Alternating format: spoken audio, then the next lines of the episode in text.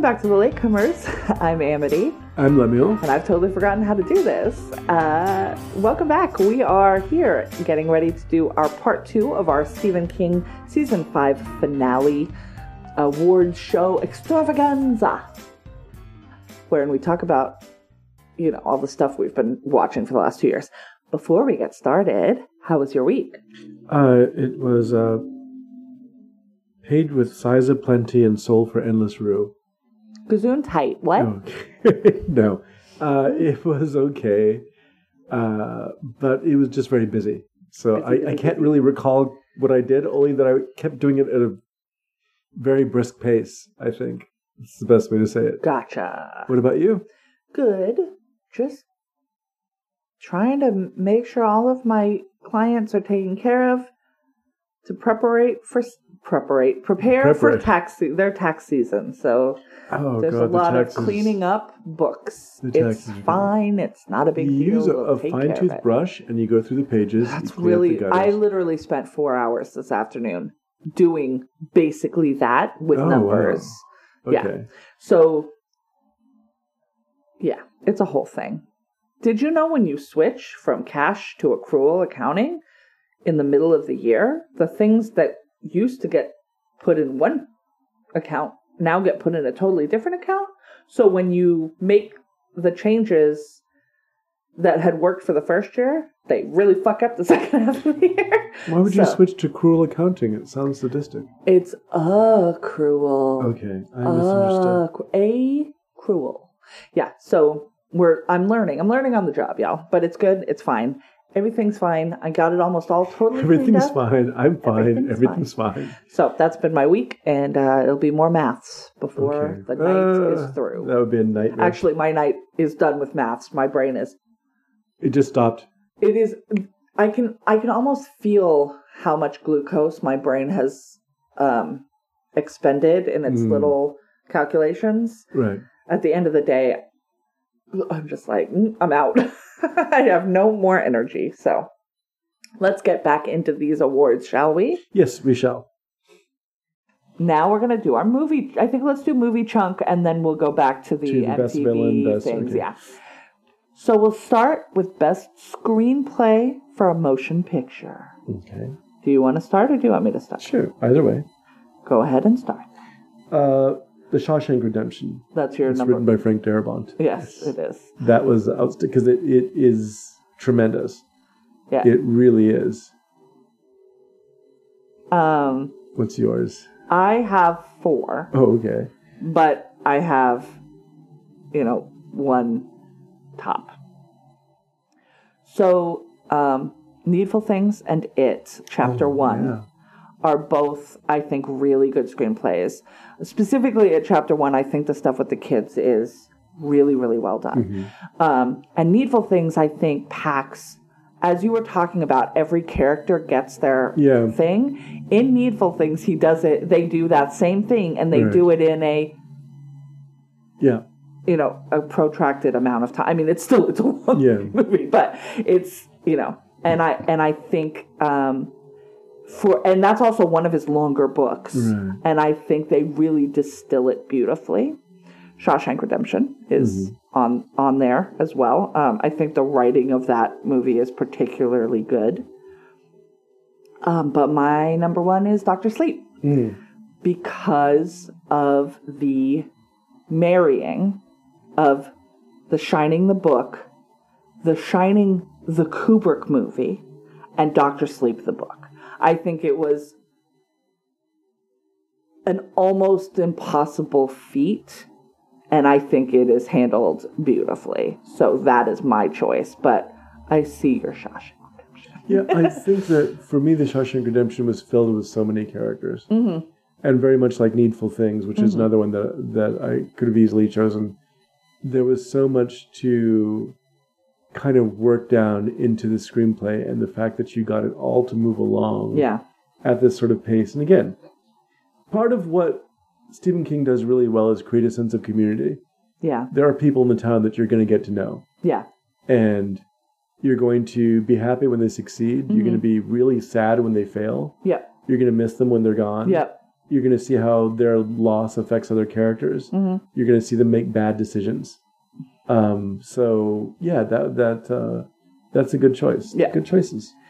So, next up, Best Supporting Actor in a Motion Picture. I have three. Mm, so do Uh, my first uh, is Morgan Freeman. I. hmm Yes. Uh, he did win an Academy Award, I believe, for that performance, didn't he? yeah. I don't know if he did or not. Now that I'm saying that out loud, I don't know if it's true. But he was definitely nominated. um, because I think Kathy Bates is actually the only, I think uh, Misery is the only Academy Award that any of the Stephen King stuff got. Um, but Morgan Freeman, as read in The Shawshank Redemption, is a classic, strong supporting role. Um, uh, my second one is Rebecca Ferguson from Doctor Sleep because goddamn, she's terrifying in that. She's so so good. Um, but my number one, actually, she's probably my winner. hmm But my heart really gets pulled over to Marcia Gay Harden Right. in the mist. Just telling somebody that if they want a friend like her, she could just squat down and shit went out herself is spectacular. So those are my three, and it's really it's tight between Ferguson and Ga- and Marcia Gay Harden because Mm. Right. I Well- don't. Uh, they're so they're both. I so chose Marcia Gay so Harden. good. It was Marcia Gay. Marcia Gay. Marcia Gay Harden's performance in that movie is astounding. It is. She is hideous. She is incredible. She is so over the top and unbelievable, and also absolutely somebody you have met. Well, again, very much like when we were talking about Midnight Mass, everyone who's grown up in a church knows, Knows Marcia Gay. Harden's Yeah. character. Yeah, And for us, it was Sister Emily. And yes, she does exist, and she exists simply to make everyone else miserable because Yeah. she is miserable. But oh my God, her character was amazing. And the fact that she is constantly turning everything to her advantage, including the fact that she gets smacked in the face at one point and she rubs the blood coming out of her mouth. Look, a down payment. You know, yes, yeah, yeah, yeah. She's just Right. like, great, thanks. everything. You've yes. totally played into what I needed, and I will use it. And I will. Yes, no, it is. She is. This is her chance to stop being the town isn't it? nutcase Mhm. And be a leader in the community. Mm, yeah, Messiah, right? And and then she's going to take it. And the, the scene where the characters and the mist is one of really it's hard to say that's one of your favorite movies. Period. yeah, But No, it it's is- a great movie. It is really like a thumbscrew being put to you. It's like Yeah. it just gets more intense as it goes along. I should also mention movies like The Wages of Fear. Yeah. Four guys driving trucks full of nitroglycerin up a bumpy road. I've never seen it. It seems very stressful, like Apocalypto, yeah. where the whole time you're just like tense. Yeah, but I like movies like that. I like it when they don't let go, and that's one of those films. The scene where the other characters are trying to escape, and she's just wide awake, sitting there with a knife. Mm-hmm. That's an oh shit moment because you realize, like, oh god, oh, they're not gonna, no- they're not yeah. all gonna make it out of here alive because she is going to Fuck it up for do whatever it takes Yep. to keep control over this situation. Yeah. And so yeah, as we we have another category that I'm thinking that she might qualify for. I don't know, We'll see. but that was an amazing performance. Yeah. Indeed. Indeed. All right. Next up is best child actor in a Mm-hmm. motion picture. I have four. So do you want to start or do you? Well, I'll start with one. Or I have two, really, You got two. Okay. one is a runner-up, and then the other. Okay. Uh, my runner-up is River Phoenix from Stand by Me, Oh yeah.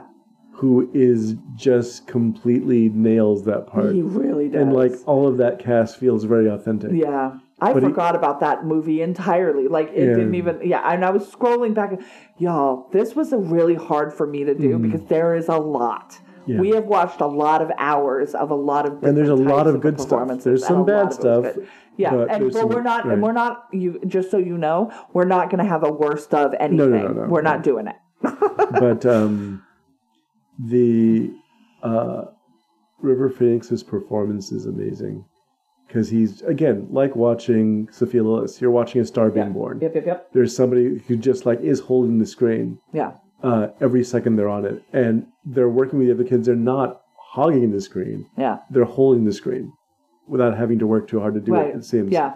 Yeah. So that performance is really good, but ultimately the performance that really to me just nudges over that is Anton Yelchin in Hearts in Atlantis, He's one of my he's one of my four. which, again, like River Phoenix, is heartbreaking Yeah, for how short that career is. Both of those are yeah, deeply heartbreaking. The fact that he sells his performance at times, uh, and he reminds me a little bit of Fred Savage and his ability to sell something by just a look. yeah.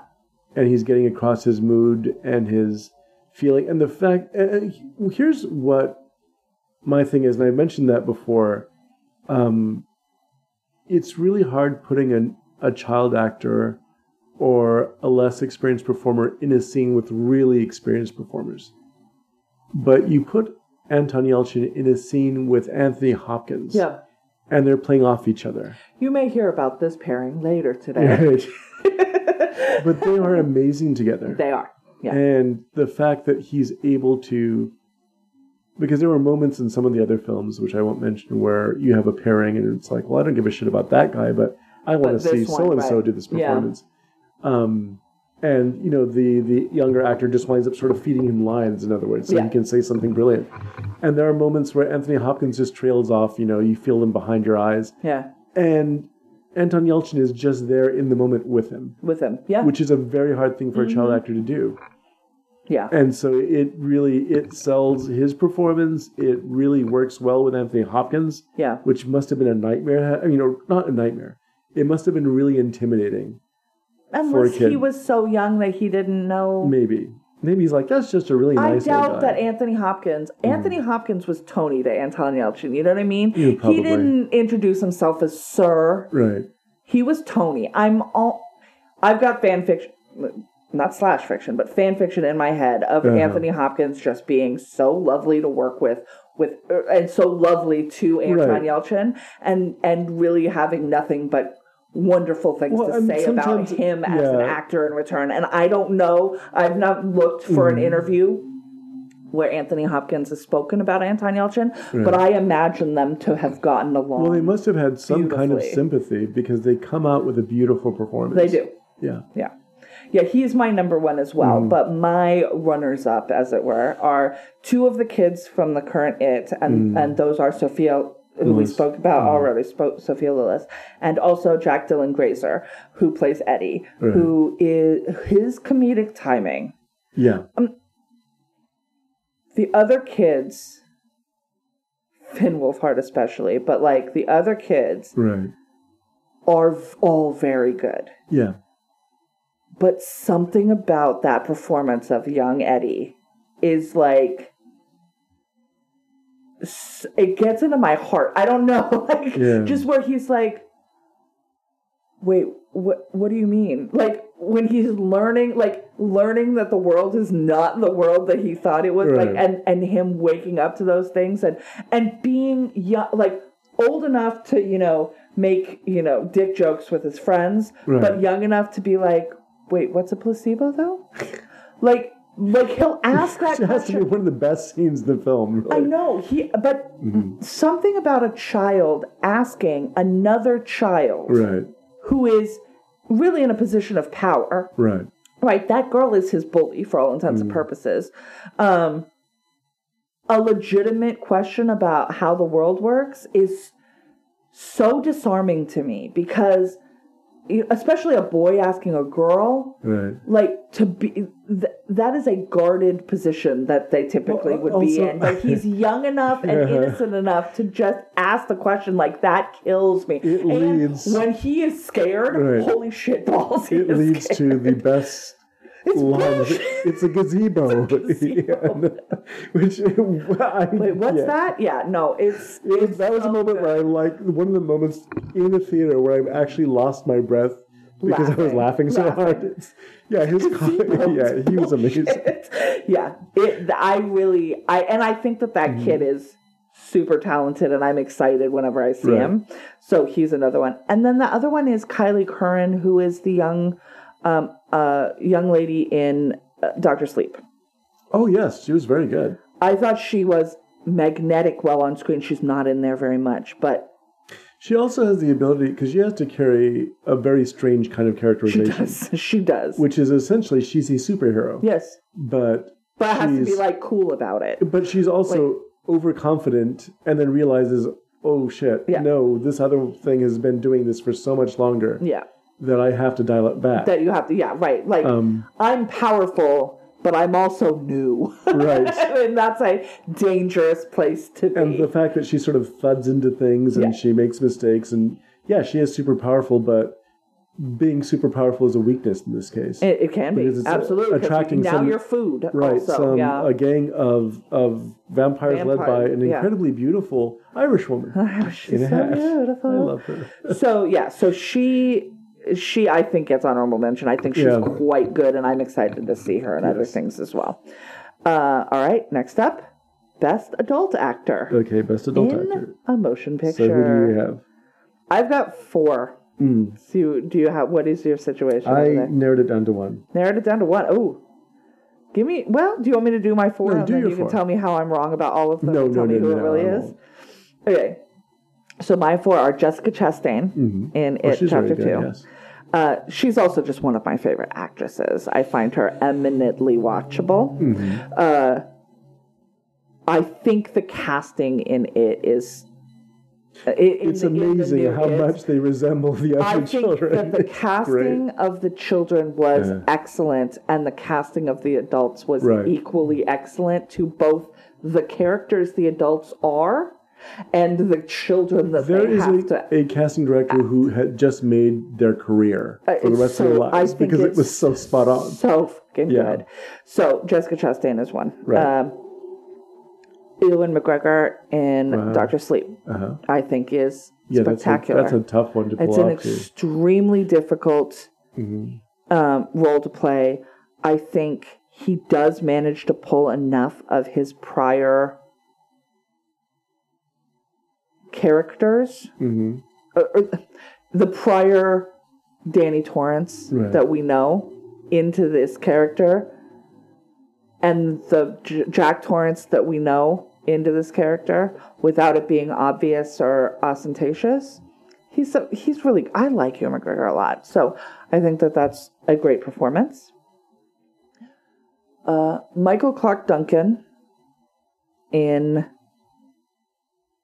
The Green Mile, which is a hard decision for me to say because he is playing a caricature or a stereotype but also I would die for that character.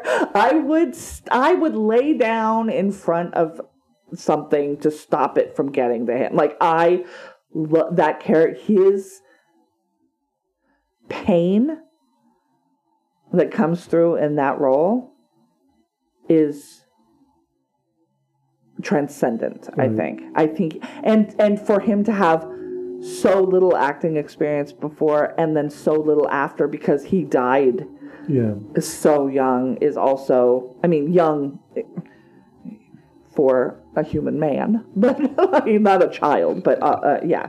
Um but i am giving this award to uh a woman who's appeared multiple times. I'm giving it to kathy bates. For all of the for all of it for everything. Uh i think that i mean she she's the academy award winner right? And i think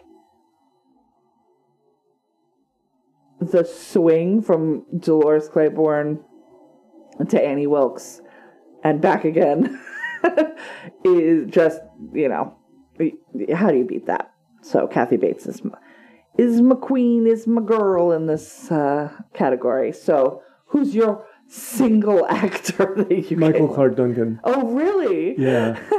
It's i didn't so, say i thought it was going to be different than mine oh there's wow so many good performances to choose from. yeah no there are that's why i have four and i really could have kept going This you know kind of character that he plays. That's and yes, it is difficult because it is written from the point of view of a white writer writing about a black man in the South. That does play into who was playing a magical negro yes, not only a magical Negro, a childlike Negro. yes uh, playing, you know, it plays, into, but he's able to invest that character with so much life. yeah that's a real he's a real person he's not a caricature No, not and at all. absolutely could have And been the fact that he took it and did that. yeah And again, you're going, you're looking at, like Anton Yelchin, you're looking at a person, uh, even more so. Because he goes into that knowing I'm acting with these other actors Mm. who are just all of them. Um, and especially because I've seen him on stage, Jeffrey DeMunn and Yeah. Tom Hanks. Mhm. I, and I'm going, these are people who very easily you could get lost with. Mhm. But he just holds his own. And part of that is the fact that he's physically so big. Yes. And it's, uh, but also that he plays so vulnerable the whole He's so vulnerable. and doesn't matter, you're, you're seeing these other actors, you're seeing Sam Rockwell. Yeah. Who's Uh, great in that Yes, movie. who is really just eating the screen alive. worst, Everyone yeah. is just doing Yeah. stuff in this film, and then this guy just kind of anchors it. Yeah. Um, This still, mhm, solemn, right, deeply lovely presence Right, in exactly. the middle of this and movie. so it's something that when you see a person in this film at his size, Yeah. you want to protect him. yeah.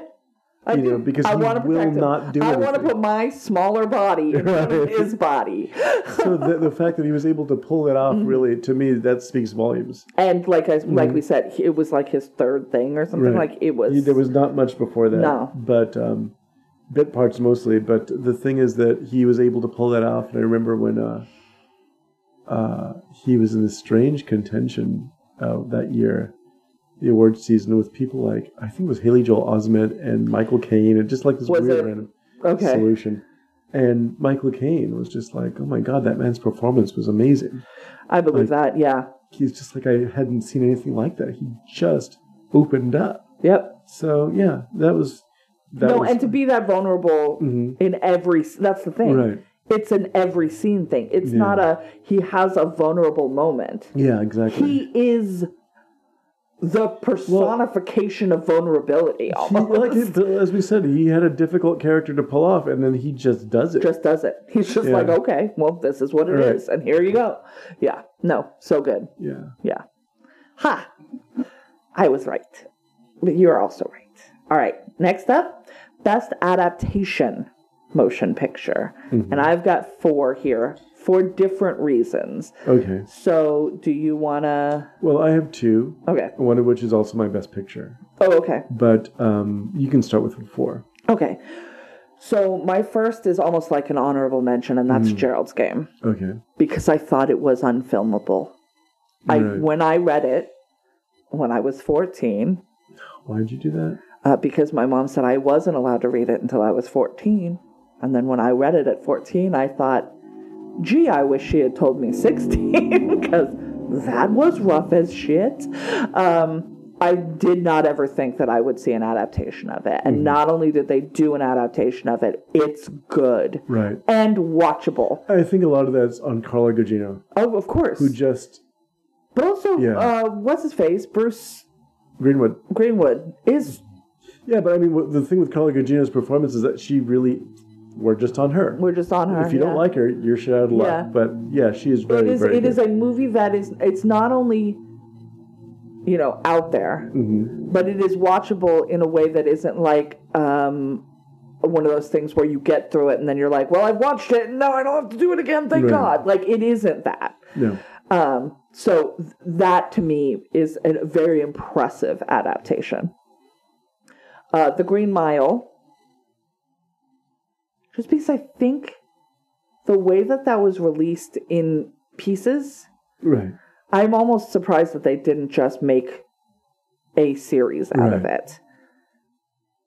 They truncated it down. I think it's a good adaptation. I think it's great, and I think it's because of Michael Clarke Duncan. Yeah. I think that's again a very If that difficult part had thing failed, to film. you you that's couldn't have done nothing. it. It's nothing. It's not. We just don't, we don't talk about it anymore because yeah, Yeah. If that if that part goes, there's Yeah. nothing. That's that's the foundation That holds the film together. built. Yeah. The center of the wheel.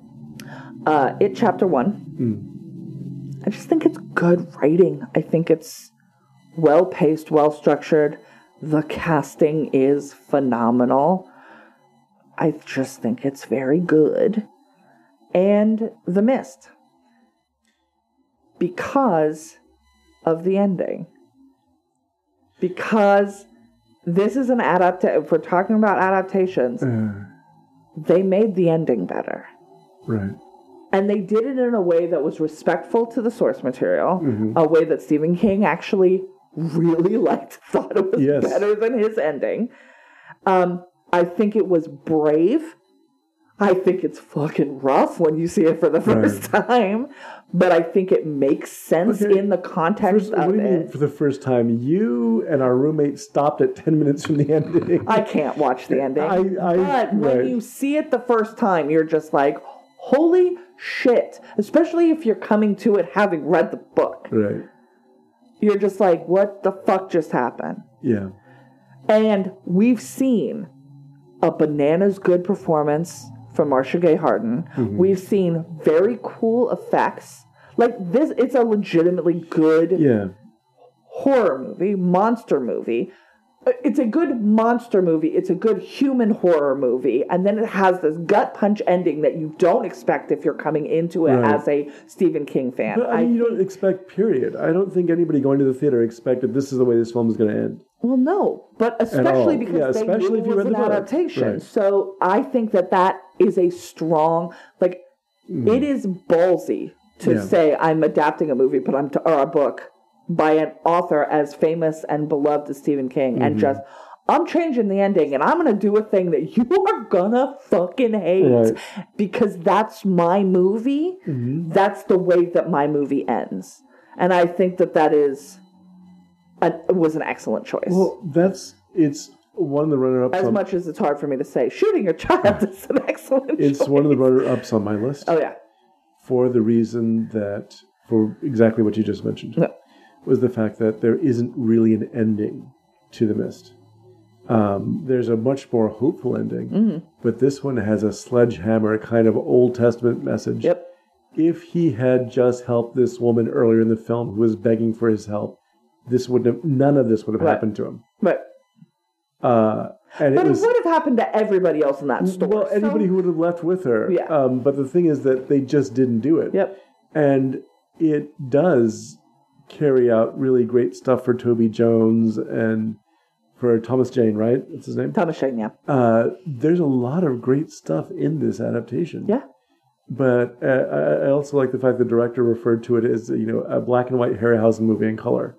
You know, Yeah. he's, No, for he's sure. really going. The, the effects Okay. were super cool and Yeah. interesting and what what the source material needed. and it was very it genuinely it made monsters genuinely frightening and sometimes Mm-hmm. it does not work out so well but um, the combination of cgi and very old school special effects at Yeah. one point uh, or at some points and then these characters and this kind of breathless expectation that everything's going to go wrong and one of the other action scenes i would say uh, the scene where the sort of strange pterodactyl like things Mm-hmm. break into is one of the best action scenes ever staged in Stephen King film. And You didn't bring it up in the action scene Yeah, I didn't because conversation. it's fine. others, and also I just like I kept thinking of action scene. This is action scenes with special effects. Yeah, that's true. Um, but uh, but yeah, yeah, that's a good adaptation. But the one I chose was Carrie, the original film Carrie. Right, this is the the The 1976. 1976, the very first And- adaptation. Because Carrie is an epistolary novel, very much like you're reading Dracula or something. Yeah. Or The House of Leaves. Move, There's yeah. all sorts of sources being quoted and scientific studies being cited. Mm. And instead, you're able to pull out this story and just make it about the conflict. Jerusalem's. Lot, Right. epistolary. We just talked about it. Yeah. But the ability to pull it out and do this adaptation and really capture this these characters, um, to me, that kind of that, that's what carried it. It was really very good. Yeah. All right. Best motion picture then Okay. is. Uh, have you given it away? Is it Carrie? No, no, no, no. that, the one that got that and sort of an adaptation, although I realize it's going to be a controversial choice, was The Shining. the Shining.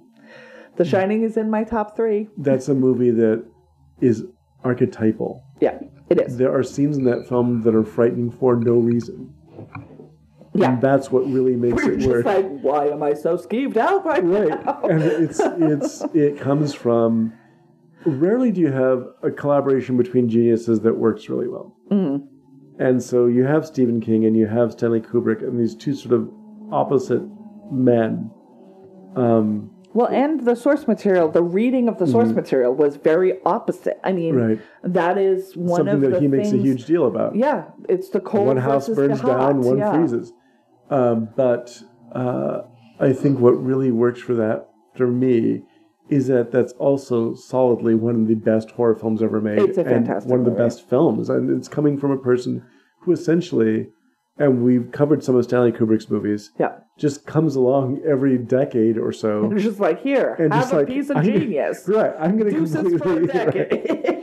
It's like I'm going to make a science fiction film, and it will forever be one of the science The fiction sci- yes, films. right. I'm And going to so- make an, epi- an the epitome of Right. So I'm going to I'm make a horror film, and there will be moments in this film that are really unsettling, even though nothing is happening. nothing's happening yet. There's a kid on a big wheel. I wish Right. he had not had to torture his actors. I, I wish that, and there's all sorts of issues with the making of it, but it becomes this weird, enigmatic. It's not forcing the enigmatic nature of the book. Yeah. It's not forcing anything. It's just very, very unsettling all the time. Mm-hmm. Yeah. So what Is we- it shot in a bunch of Dutch angles? Because it feels like it is, It but I don't feels know it is. it It's shot with lenses that squeeze Then the image that's part of and it, yeah. stuff. He's shooting with patterns that sort of go on forever. That it's it's the only movie I can name that has a pattern that is like, oh, that's the Shining rug, right, and you can get it on your leggings if you want. Like that's not and it's a thing. recognizable, and Yeah. it's it's very it's really weird. And there are It's a moments little, if you know, you know. there are moments in the film, like the first time that um, we meet Scatman Crothers' character, yeah, and the little boy, over the right, yeah but the, the little boy looks at him and he's speaking to him, with his brains. and it's done in such a detached way that it comes across as really creepy, even though you realize that's his friend. But the shock of like, wait, he's talking to me Yeah. and he's talking to other people at the same time. Yeah, That shock really works, and even Yeah. watching it now, even though I know it's coming, it works. yeah, And there's other scenes too that even though you know they're coming, there it works. Yeah. Um, yeah. I it's it is one of my top three. uh, The thing that falls apart for me with that movie, always and forever, is, Is going to be that kid. Okay, it's the kid. I thought it was going to be the croquet mallet or the. It's call not. That's a bummer for me. Mm. Just as a, Right. it's that's not scary. It's fine. It is what it is. I don't think that the kid is very good. Okay. like I just don't, and I don't know if it's because he's terrified of the director, and mm. so that's what's happening, or what's going on. He just that the Danny Torrance mm. performance in The Shining is a bummer. Now, it's not about the Danny Torrance performance. Right. It's about the Shelley Duvall performance and the Jack Nicholson performance. But Danny Torrance is not a small No. part of it. And so that's where it really falls apart a little bit for me. But it's definitely because it is one of the greatest horror Right. movies of all time. Like, that shit's scary. So my other 2 mm-hmm. are It Chapter 1. Right. Um, and that's largely just because I fucking enjoy watching that movie. Yeah. It is a fun watch. The kids are funny. Like it's it's funny. It's scary. I think Bill Skarsgård is fucking terrifying as Pennywise in a way that Tim Curry is not terrifying as Pennywise to me. Right. To me. Let me be real specific to me. That is a movie where I'm like, yeah, just watch that. It's just fun. Um, I like the second one too, but that first one I just think is Yeah. I, Um, I just felt like the second one didn't deliver on how carefully constructed the first one was. it, to me, it's like I'll watch it chapter one Mm. anytime. It chapter two, I've got to be in the mood for. Okay. That's sort of where I'm at with it. But my my number one is Doctor Sleep Mhm. because it takes from The Shining. It Right. be, for the, all the reasons that I put it in best screenplay, it takes from all of these places and makes this cohesive, watchable, scary, interesting whole with really good performances all over it. Mm. And it's just a movie I want to go back to. And it's a movie that I forget whole pieces of, and I'm like, oh right, that happens in this movie, and Yeah. oh right, these guys are over here, and oh right, Abra, and oh right, she does the, her powers, and the, the astral projection is I wanted to see good astral projection in a movie my whole life, and I think it does it the best. Like that's a weird thing for me that that is important, Uh, and and it pulls these performances of using Henry Thomas as as a Jack Nicholson stand-in in a really effective way, using this whoever plays the uh, the Shelley Duvall character in a really impressive way that's not jarring. It's like I see where Right. this is coming from, and then going back to the Yeah. Overlook in a way that where you in the theater were like, yeah. Yeah, I didn't know. It's just like I was like, oh god, this is great. They're going to go back They're to the gonna go Overlook. back. It- They're gonna do it, and It really feels like it. you bookended two really important things Yeah, because this story gets left uh, in Kubrick's version. It gets left intact, yeah. and so the idea of going back to it was And like, then- oh great, this and is then bringing it Mhm. to the ending where it ends Mhm. is where Stephen King ends it right. and it doesn't negate Kubrick which I think probably couldn't have been done until after Kubrick's death Right. like I feel like time I wonder. I wonder eno- how enough he would have time felt would about need that. to have Yeah. passed I think Kubrick would have been fine with it maybe I don't know maybe he was cantankerous and hated everything about it. No, I don't think so. I don't think know I he- don't know him He's one of those person. people who seem to have an infinite amount of curiosity about stuff, and so he might have just been curious as to see what are you doing. how are you gonna do yeah Right. How are you going to do it? So I I love that movie. Mm. I it's it is my favorite, but it is also my number one because I th- think the way that it manages to bridge all of its Yeah, source materials It is a remarkable piece of work. is remarkable. Um, and not just hey they did it. Yeah. They did it and made me I, like I like that movie. I Yeah. want to watch that movie again. It's entertaining all the way through. Um, yeah, no, I love it. I love it. I love it. Okay. Now we're gonna get into the weirdo weirdo categories over Mhm. here. Start with best ensemble cast. Okay. I've given mine away several times. Do you want me to start? Um, if you want, I only have one. I have one runner up and then I have the main one. My runner up is The Mist. Right. Um, that cast is great, and everybody is doing something important in it. Um, but my number one is the It double chapter, all the adults and kids, the way that they interact in mm-hmm. each level, and the way that they interact across time I, is amazing, and I love it. so that's my that's mine. Yeah, mine was also it, but I was specifically the first chapter Yeah, because The kids. the interaction with the kids is so spot on and realistic. yeah. You really feel like they know each other. Yeah, I think that they are the best part, Mm-hmm. but I do think that every I think all of the adults that were cast, Mm. I think they're good Yeah. fits, especially Hader and Chastain. Yeah. James McAvoy, I could take or leave in that role actually, um, but his character feels so small compared to what he was Yeah. in the television adaptation, wh- where he's the yeah. Primary focus, and that's not the case in this version. Um, that I that it's fine. it's fine. It is what it is. Uh, but I think Bill Hader and and Jessica Chastain and the way that they come up from the Finn Wolfhard, Sophia Lillis, uh, Littles Yeah. versions of them, I think I think is so so good. So yeah. All right. Uh, piggybacking on that, the best on-screen team or duo, and I've got four sets of people. Oh, good here. lord. Okay, go ahead. Um, okay. So I'm going to start with my uh, sort of outsiders and I'm going to work my way in. Uh, my outsiders are uh, Anthony LaPaglia and jo- uh, Joan Allen in The Good Marriage. Hmm. Okay. It's just them. Right. And the dynamic in that film is tough. like, what do you do when you find out that your husband's a serial killer?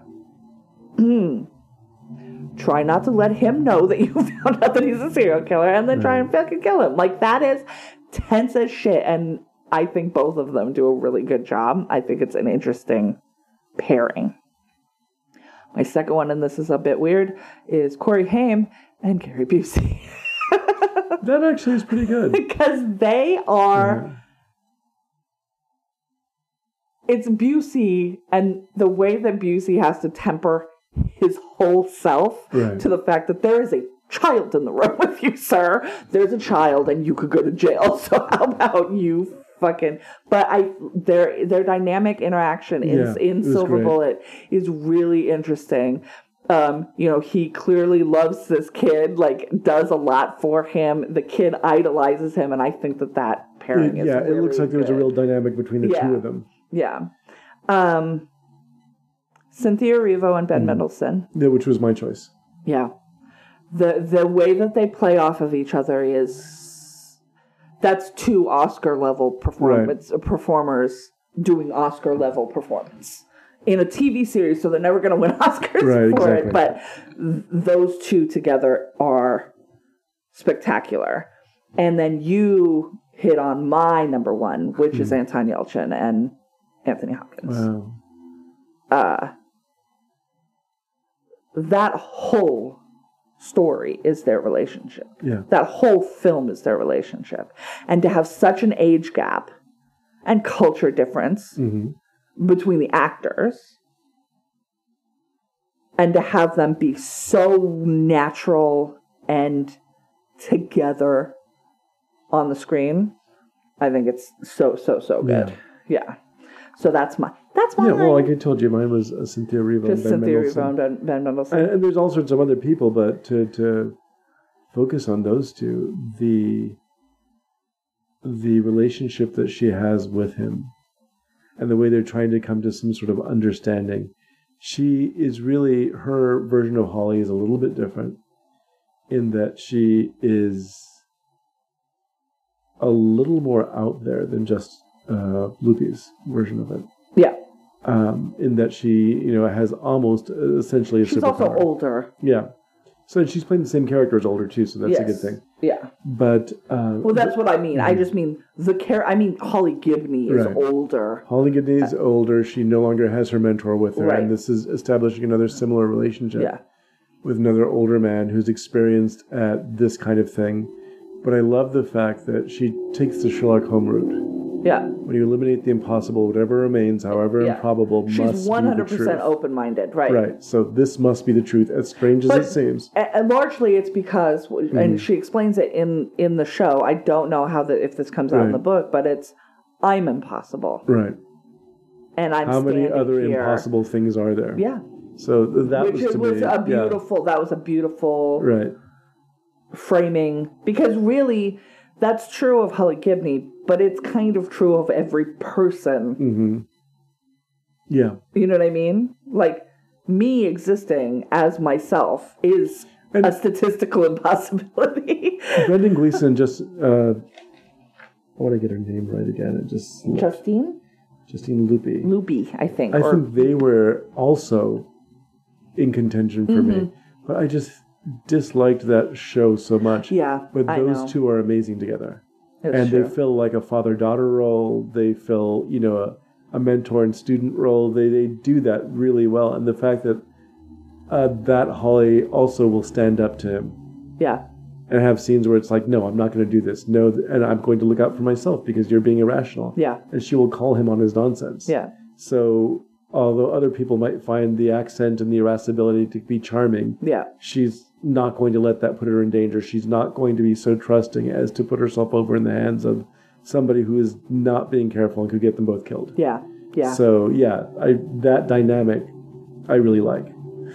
All right, let's do hero. Best hero. Okay. So who's your best hero? You go first. My best hero is a weird choice. Awesome. Um and there's two of them. Okay. One of which is Christopher Walken in the Dead Zone. Okay. I like that. goes from being because he does have a terrible journey. He's just a guy. Yeah. And again, this is like you can see Stephen King's affection for film noir.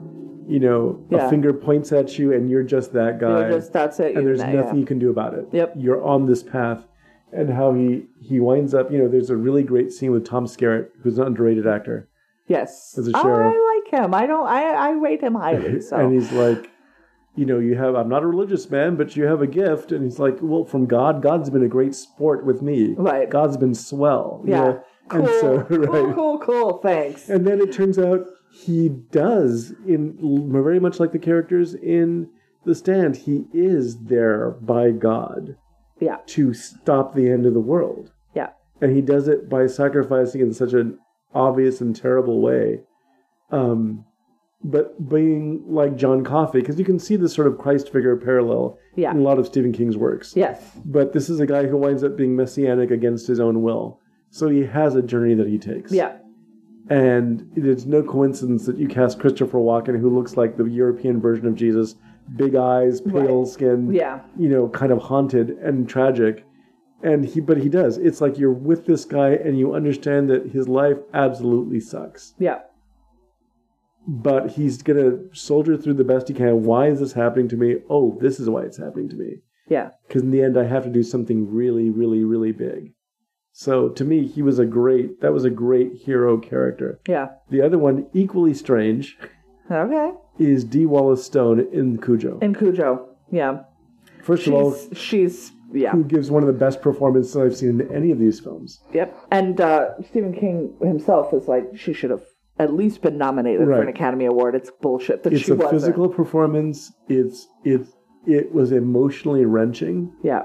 but the fact that she goes from being this woman who feels this kind of Old Testament judgment on her for being unfaithful to her husband, yeah. and that her child is in the uh, lays in the balance, the child's life, Yeah. and what she does to survive or what she's willing to do Yeah. Goes beyond even being a mother because she's not just doing this because it's the strength of her, you know, I'm a mother protecting my young. That's mm-hmm. one primal motivation. But another one is this need to redeem herself. Fighting this monster effectively, and Cujo at this point is a monster, is like an act of penance for her. She has to get through this. So, yeah, I thought just in terms of heroism, this is another one that just pulls it out. An ordinary person doing an extraordinary thing or being in extraordinary circumstances Yeah. and having to decide how much can I dig to pull this off. Yeah. No, I like that. I like that. Um, you, yes, I like your uh, criteria better than mine. Mine was Michael Clarke Duncan. Mine was John Coffey. Which you're right. He just he's, Yeah. he has no say in the, in the Right. matter. Really, like he just is. Um, but that performance is just like Yeah. I mean, a black man being killed for murdering two little girls that he was trying to save. Like it just feels, yeah. So that that's mine. But I think Dee Wallace um, is yeah spectacular in Cujo and is a hero for sure, one hundred percent. All right, so that's heroes. What about villains? Wh- Who's yours? I've got 4 Uh-huh. and they're all very different. Yeah. Um,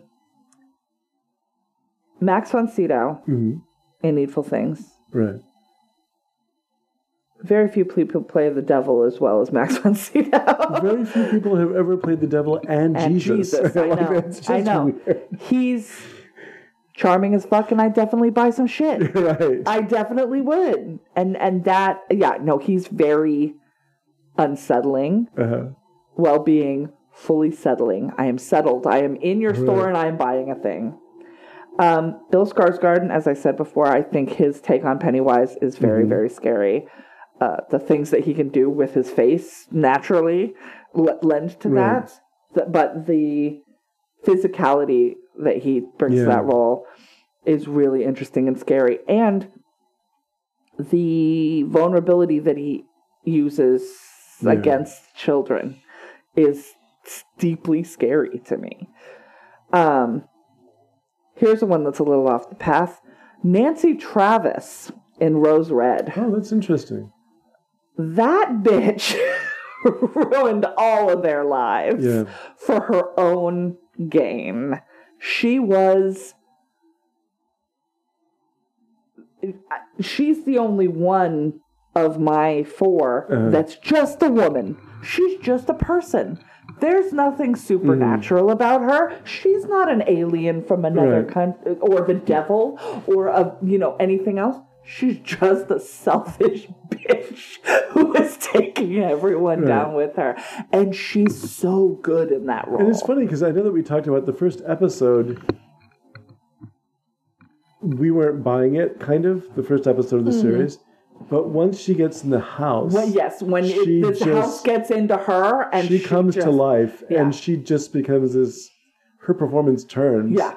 And, And she's be- a monster. Right, this cunning, manipulative version of Captain Ahab. Yeah. This yes. is her whale. Yes. She's going to go after it, and she's not going to let anything get in her way. Yeah. And you realize that she's manipulated people. Yeah.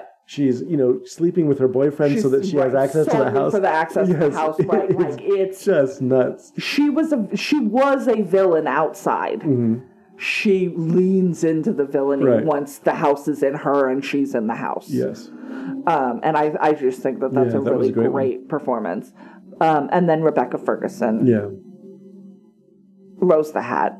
She's is- terrifying. Which is weird because She's because also beautiful, and I do want to kiss her a little. Like, that, was my feeling in the film. Like, who the hell is she? She's wonderful. I think I could make it work. Yeah, I right. think, you know, I don't like kids. I don't like- I don't- that's fine. So- but yeah, Rose the Hat is also on my list. Yeah. Because there's so many great villains. yeah, But she manages to pull off this really oily, weird, sexy, scary, all at the same time yeah, kind of thing. yeah, That's both intriguing. I mean, there was a, I think we talked about it before, the notion of, uh, particularly with women, being dangerous and being attractive at the same time. yeah, Um, and that's like a real element of film noir. yeah.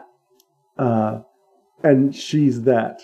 Yeah. She's just the personification of that. Like, what is she up to? Yeah. And can I? No, you can't trust her. She's No, just you cannot. evil. Y'all, Mm-hmm. don't do it. She was one of them. Marcia Gay Harden, of course. Mother Carmody Yes. is a nightmare, and she's one of the best villains ever. I also looked at uh, Max von Sydow because again, Yeah, he is so charming Yeah. and smooth yeah. that, and, he's gonna fuck up your whole life. And the way that he manipulates people so casually. Mhm. Oh yeah, to Because it's nothing, right? and It's funny because you think about this is the same guy, and you, you think about his career, especially in terms of the films that he did when he was working for Bergman, and then his first introduction to American filmmaking is playing Jesus Christ, and then he plays all these different characters in between, including um, Father Merrin in The Exorcist. yeah. So there's all sorts of ways you could have take, taken this character. You're playing the movie I have not seen yet. but Stay yeah, to the end of this episode. Right. but what he winds up doing is playing someone here who doesn't ever get his hands dirty. Mm-mm. What he's going to do is just make sure that everyone gets exactly what they want, but not nearly the way they want it. Yep. Nope. He's monkey There- pawing the shit all over the place. When Ray Bradbury wrote Something Wicked This Way Comes, and the book goes a lot to that, he wanted to have Christopher Lee playing Mr. Dark, and he wasn't available. And property was bought by Kirk Douglas, who wanted to do it, and he's like, oh God, not Kirk Douglas. And it wound up making Jonathan Pryce's early career Uh huh. playing the devil.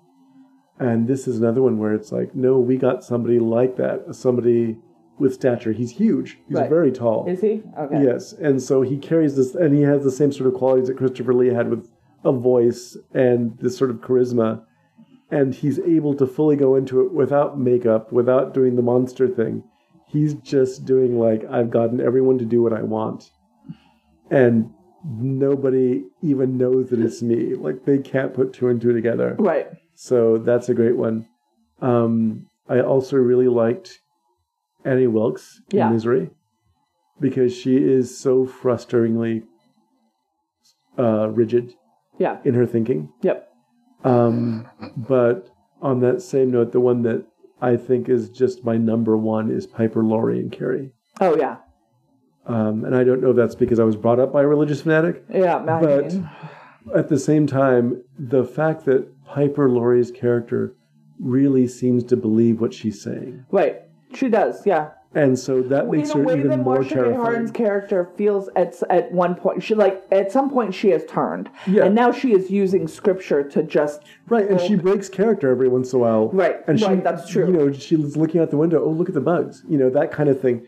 She right that's true right, Right. yes like right like There's- there is a there's a schemer underneath this Right. yeah right but and she's not always Laurie present. But Piper Laurie is it. a dangerous fanatic. yeah And the scene where she tries, and I can't imagine what it was like to do the scenes at the end of the film with uh, with Sissy Spacek, who is amazing, Mm-hmm. who was also one of the runner-ups on my list when I thought of it, the best performance. But ever. she is also, once again, just a woman. right, The way that Nancy Travis is just a woman. right, exactly. And that's that's uh, as you often find with the Stephen King thing. Sometimes the worst people are just, Just peop- some the worst worst monsters are people. people, It's yeah. like no, Mother Carmody is more frightening than whatever's out, outside the in the mist. But with Piper Laurie's Well- performance, At least as for with Piper Laurie's performance, that final scene where she's dragging Sissy Spacek through the house in an attempt to cleanse her, Yeah. that scene always stays in my memory because Sissy Spacek looks genuinely terrified. Yeah, She's like, this bitch is going to kill me right now. and she will. She I'm will kill die. you because I'm going to save your soul. I mean, Yeah, so like I don't the- care right, about your body is not important to me.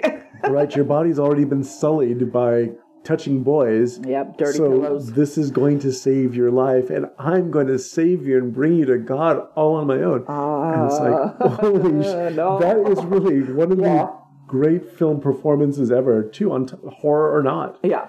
Because she just there's this, and and if you'd ever seen Piper Laurie earlier, where she's this beautiful redheaded actress, um, and that was kind of her thing, but she was always a little bit off, Mm-hmm. so that she didn't seem to select or choose to play a lot of leading characters, although she had the looks for it. When she does this, like God, I can't, I can't, and this is how good her performance is. I can't put together the Piper Laurie from the earlier films I've seen with this Piper Laurie. Like she completely no, reinvented totally herself, and this is a completely different person Yeah. that I'm looking at. She's not carrying her past history with her because she's just so scary, Yeah. really scary. Yeah, yeah, yeah. That's really good. Yes. I've forgotten how scary she is. She is very, very terrifying. I like the Julianne Moore performance Uh-huh. um, in the in the Oh, remake. all the performances of it, even in the shitty version of this. Uh, oh God, what is her name? Just slipped out of my head. I can't even remember who played it in the. Yeah, there's too many versions Yeah. of Carrie. Um. Yeah, it's a it's a good role, Right, and it's it's been role. well cast every time. But yeah, I think in that instance it was being underplayed. But You can't underplay this one. Right, this you one- have to, uh, because Carrie's going to kill you. So Yeah. you need to. And, You need to justify mother. this. This is matricide. Yes. so you need to really. Of, of a girl who has been um, tormented by you since the day Mm-hmm. she was born, so she is going to be terrified of you. Right, exactly. So you need to be Yeah, terrifying. be terrifying, Yeah. and she just runs away with that part. yeah. All right, and our last category, y'all, it's the last one. Oh, we promise. couple of them. Is the best, however you define it, what the fuck moment. Okay. So I'm gonna let you go first. I, I have, have- two. I have two. Okay. Um, anything after the first. No, let me redefine this. All right. Just a moment. Anything that happens after the credits in Dreamcatcher. I don't even remember what happens that after movie, the credits. everything. Oh, the opening Anything credits. that happens after the opening credits in Dreamcatcher. opening Dreamcatcher. credits. Oh yeah, no, that's fair. That whole movie is a big what the fuck. utter bullshit. There are Um, shit weasels in it. There are literal Shit weasels. shit weasels. Which is a word that's entered my also, that vocabulary. Duddits thing is The Duddits thing is like offensive on every Yeah. level. The f- fact the that Mind Palace is probably the yes, it's the best Best- idea in the film. yeah, but that's pulled. I mean, I don't. I don't know the order of operations, Right. but it feels like it's pulled from Thomas Harris because Right. Red Dragon is no. Hannibal is almost entirely takes place in Hannibal's Well- Mind Palace. the the issue that I had with it is that I mean I appreciate the one issue narrow down. I I dare you. I appreciate that um, this is a book written by a person recovering in the hospital, Yes, that's true. and this is something yes, terror of shitting yourself and being yeah, sick, no, there's a body there's a lot horror of- makes there's a lot lot, of body of horror in it. Yeah, but the film ending with Duddits turning into an alien for no reason. None of this has ever been done. Yeah, in the in the book. And apparently, there was an alternate ending where that didn't happen, but the producers just turned him into an alien. Or why Um, wouldn't you? And it's like everything. It's not like he's a real person Right. since he's. I'm not even going to say the R word, abled? but yeah, there you go. But that, um, I, I, that's what it hmm. feels like. He's not even a real person anyway. So go ahead and make him an alien. Like, oh, yeah, everything about that film it's it's everything that it, you you know it was everything falling together, right? It Yeah. you had an ensemble cast who really works well together. Yeah. Who does this is an ensemble cast who does not work And it's well a together. good cast. It's a good cast Everybody in it is good. Right. Um, and Morgan Freeman was mentioned earlier as one of the best actors. one of the, and the funny parts is, is that I got about a third of the way through the book. And at the time, I was taking care of my sick father. Wherein like- it literally says if It this literally says if this was a movie, Christopher Walken would be playing the villain. And then legitimately they cast Morgan Freeman. and then they I'm like, cast, and I'm like, damn, did Walken say no, or did you even ask? yeah, Because like Stephen King told you who the fuck Right. put in the movie. Which I love Stephen King in the hospital after Uh, his accident calling his fucking shot. Yes. Like they've already optioned this shit. I know that they have. Go ahead. Here's a casting thing. And it's proof that authors don't get a say in the casting of their movies. no matter how important they are. But yeah, that that movie, the entire movie was like I have. It was one of the few experiences where I'm just like I I genuinely have no idea what the hell I'm looking at. Yeah. And I've seen I've seen it. You know, I've seen giallo where things Yeah. take left turns. You're like, wait, what? Yeah. Wait, what? Why is there a room full of razor, a lone Right. room full of razor wire I've in this building? exactly. Like, I've seen buildings where like, no. Uh, I remember watching um, watching uh, what was the phenomena the the the Dario Argento movie with Jennifer Connelly, and she's tracked down by the killer, and then just at the last minute, the killer is killed by a chimpanzee with a straight razor, and you're like, what? Wait, what? Where did the chimpanzee come from? Right, it was just one of the. It's a chimpanzee that was introduced to us. It was Chekhov's chimpanzee. Chekhov's and it's earlier in the lab, and then she's really kind to it, so it decides to protect her with a weapon. That's I'm like, hilarious. or a scalpel or something. And I'm like, what the, what the, fuck? But, um, Yeah. that, but okay, so I've seen some that's, movies, So, so Mm. that is the entirety of Dreamcatcher. Is right? your best Is what, the and then moment. the the big was another movie that was like that, but it's the moment in the Mangler yeah, yeah, yeah. where a steam press comes to life and chases people around. Gets up and moves around. You're just Right, like, I'm just what what the hell am I? And again, that whole film was weird. It felt like it Yeah. was people were mumbling through half of the film. yeah, it was. It was like, you guys know you're on on a set and Right. people are trying to hear what you're saying, right? Like this isn't. And I, I couldn't make out of whether what people were saying to each other. The villain was completely unnecessary to the film. It's uh, you know, Richard, um, I forget his name, uh, Freddy Krueger, and he's wandering around. If you remember, with double canes and this really elaborate kind of steampunky yeah, costume. yeah, yeah. His name's not Richard. Uh, um, Robert. Robert Ung- Englund. But he, uh, and so he's, he's I did forget that that was his. Yes, that's right. and he's in so much And makeup. then He's he has to completely take a like he unrecognizable. takes a bath with a lady at one point. It is, it is very weird, but the moment when the steam press just gets you Gets know, up like it's clothes legs. press. This is not a you know It's a several ton piece, of, piece right. of Just comes and starts that- chasing people. I'm going. I what? Nope. We've No. gone off the rails. Yeah. Yours are big what the fucks. Mine are Right. little what the fucks. Okay. I have two little what the fucks. Okay. And the first one is is it a night shift when that dude fucking just Graveyard leaps- shift. Yes. It's graveyard shift. Just leaps into frame from like upper right corner Right. and lands and with his Pepperidge Farms remembers ass fucking Oh yes.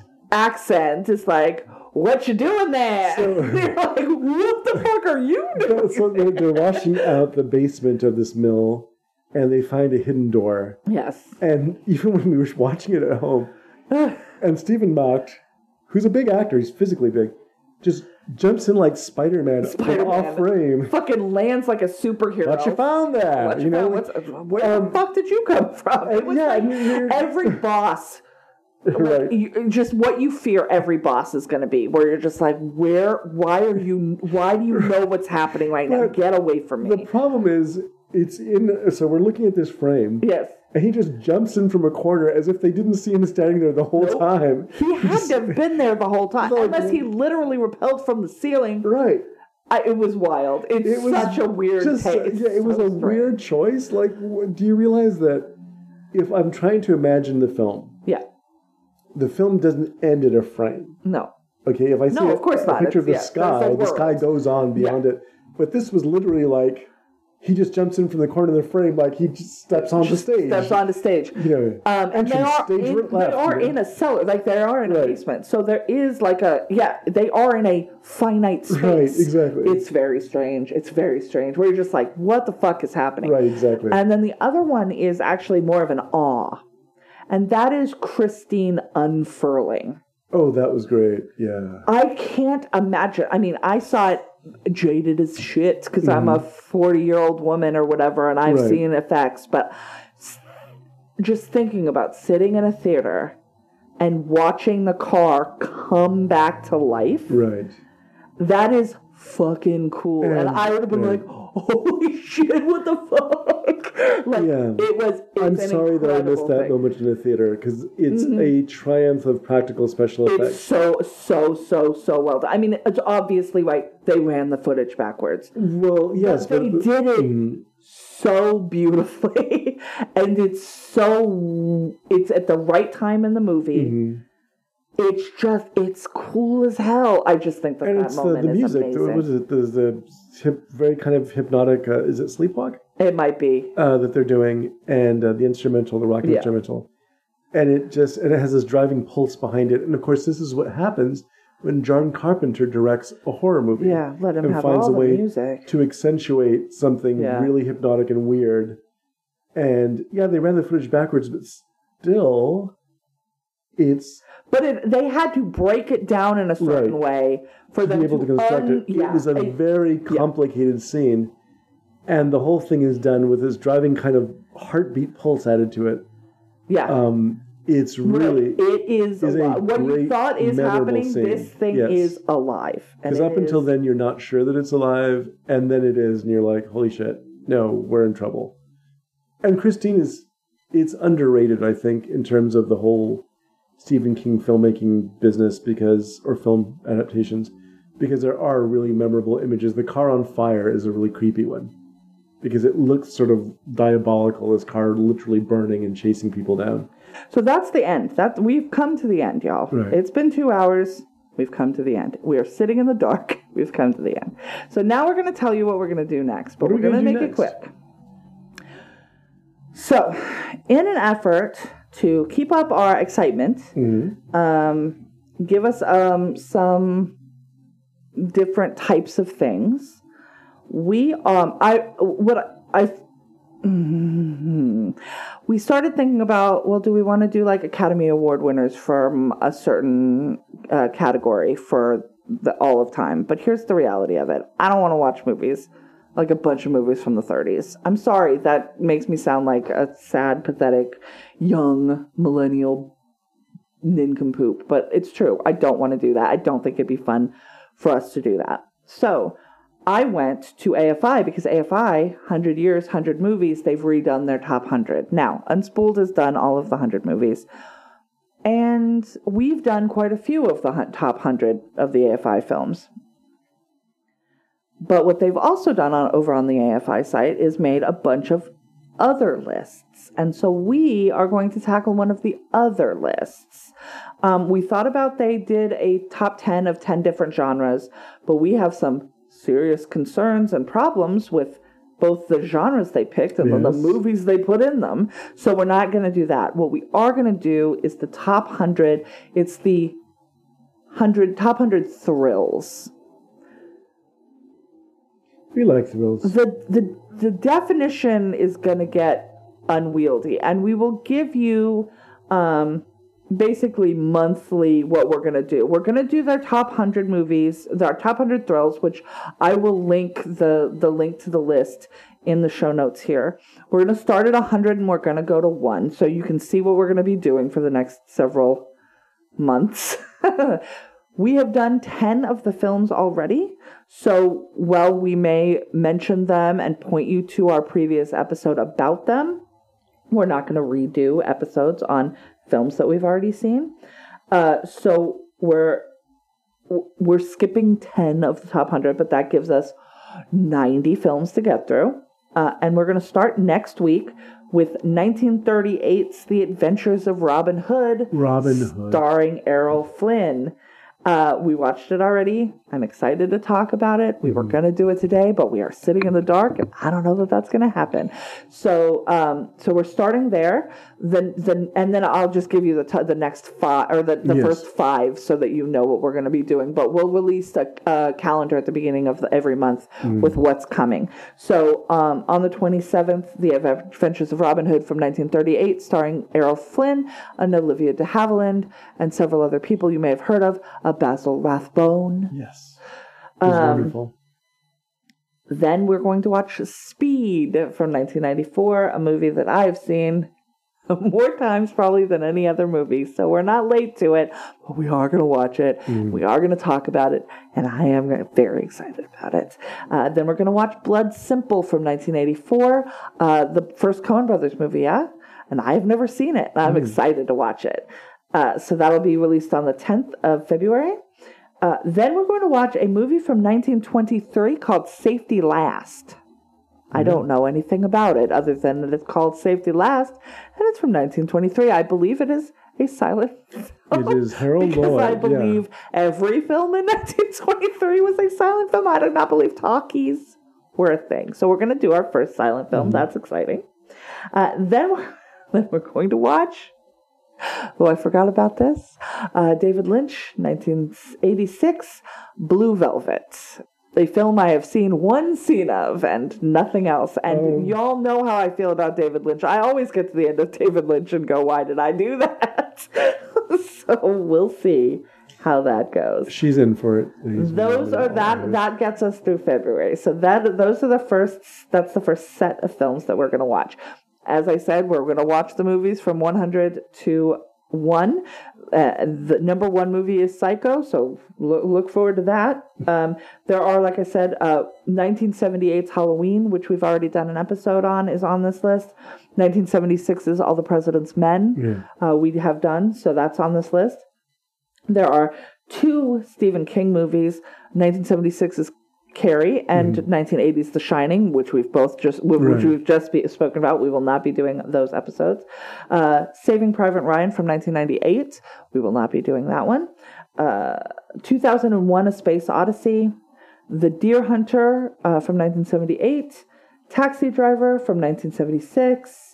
Deliverance from 1973, and The Godfather from I 1972. could, I could just feel you basically relaxing that you don't have to see Deliverance again. I do not have to see Deliverance again, but here's what I do have to see.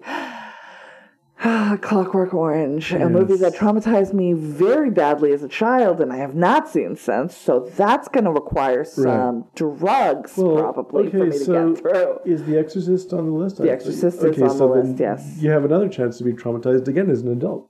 as is the Omen. So yeah, so these are not all thrillers, though. Mm-hmm. They are adventure films. They're thrillers in different senses, thrillers like you- yes. So we're gonna call this season Thrill Seekers, Yes. uh, That would be you and and that is going to be season six of the show. Uh, so we hope that you like it, that you're on board, that you'll come along and, and watch these films with us. It is apparently a hundred films you should see, so We'll see. join us. Yes. Uh, until next week, we're not going to let you go. And until next week, uh, you can uh, write us with questions, comments, concerns, but no more ideas for season six because, as I said, we do know what we are going to watch for the next 90 weeks, which is a lot of weeks. Lots of weeks. Um, and uh, but you can email us at latecomerspod at gmail.com. You can find us on Twitter at latecomerspod. You can e- find us on Facebook by searching Latecomers Podcast in the search bar. Uh, I would like to remind you, as always, please take your medicine. And we remind you, Better late than never.